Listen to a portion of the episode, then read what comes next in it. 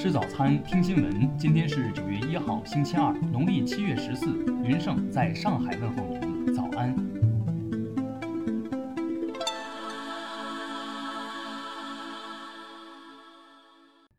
首先来关注头条消息。昨天，美国总统特朗普在推特上转发了一则曲解美国疾病控制预防中心原意的网站。该网站宣称，美国的新冠肺炎疫情根本不严重，实际上只有九千多人死于新冠肺炎。该网帖表示，本周美国疾病控制预防中心悄悄地更新了新冠肺炎的数据，承认了在十五万三千五百零四个死亡病例中，死于新冠肺炎的实际上只有百分之六。也就是九千二百一十个病例，其他百分之九十四的病例则拥有两到三种其他的严重病症，且绝大多数都是老年人。但美国疾病控制预防中心原本的意思是，在美国十五万三千五百零四个已经登记的死亡病例中，死亡原因只有新冠肺炎一种的占百分之六，其他的死亡病例既有新冠肺炎，也有其他病因。该网帖错误地认为，只要死亡病例的死亡原因除了新冠肺炎还有其他，就不算因新冠肺炎而死了。目前，这则被特朗普转发的歪曲美国新冠肺炎事实、妄图掩盖疫情真相的帖子，已经被推特以违反社区规则为由屏蔽。特朗普方面也尚未就为何转发这则网帖作出解释。听新闻早餐知天下大事，下面来关注国内新闻。中央纪委国家监委近日印发意见，要求相关部门把监督节约粮食、坚决制止餐饮浪费作为“纠四风”的重要方面，对违规公款吃喝、餐饮浪费的地区、部门、单位严肃追究领导责任。教育部规定，高校命名不得冠以代表中国及世界的惯用字样和大区及大区变体字样，不得冠以学校所在城市以外的地域名。数据显示，八月制造业 PMI 为百分之五十一点零，比上月略降零点一个百分点，连续六个月保持在临界点以上。商务部昨天发布公告，宣布自八月三十一号起，对原产于美国的进口相关乙二醇和丙二醇的甲烷基醚进行反倾销立案调查。数据显示，八月份以来，A 股首发企业达六十三家，创历史单月新高。今年前八个月。A 股首发募集资金规模为三千零一十五点一一亿元，已超去年全年。截至目前，全国已排查整改校园内部安全隐患一万零四百九十九处，排查化解涉校涉生矛盾纠纷一千零一十九起，整治校园周边治安乱点一千一百五十六处。报告显示，今年八月国内钢铁行业 PMI 指数为百分之四十七点零，较上月下降二点二个百分点。连续第三个月下降。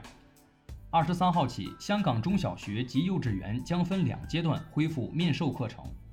学校在十六号起可以让少部分学生返学，进行不多于半日的面授课程，以全校六分之一的学生为上限。下面来关注国际新闻。黎巴嫩总统任命黎巴嫩驻德国大使穆斯塔法·阿迪布为新总理。此前，在贝鲁特港口爆炸案后。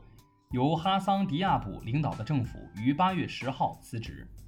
八月三十一号，美以两国代表团从以色列直飞阿联酋。外媒称，此次航班成为首个从以色列直飞阿联酋的商业航班，而中途飞经沙特阿拉伯领空也成为历史首次。据外媒报道，印度前总统穆赫吉去世，他在八月曾因确诊新冠肺炎入院，生前长期处于昏迷状态。美国食品和药品管理局局长哈恩日前表示，可能绕过正常程序，在三期临床试验结束前授权新冠疫苗使用。日本共同社实施调查显示，百分之三十四点三受访者认为自民党前干事长石破茂是下任首相合适人选，其后为官房长官菅义伟占比百分之十四点三，防卫大臣河野太郎占比百分之十三点六。法国国防部长弗洛朗斯·帕利八月三十号证实，法国政府正在调查一名高级军官，该名军官涉嫌向俄罗斯提供北约敏感军事机密。埃及军方八月三十号发表声明说，埃及安全部队自七月下旬以来，在该国北西奈省展开反恐行动，已击毙七十七名恐怖分子，捣毁三百二十七处藏匿点和仓库。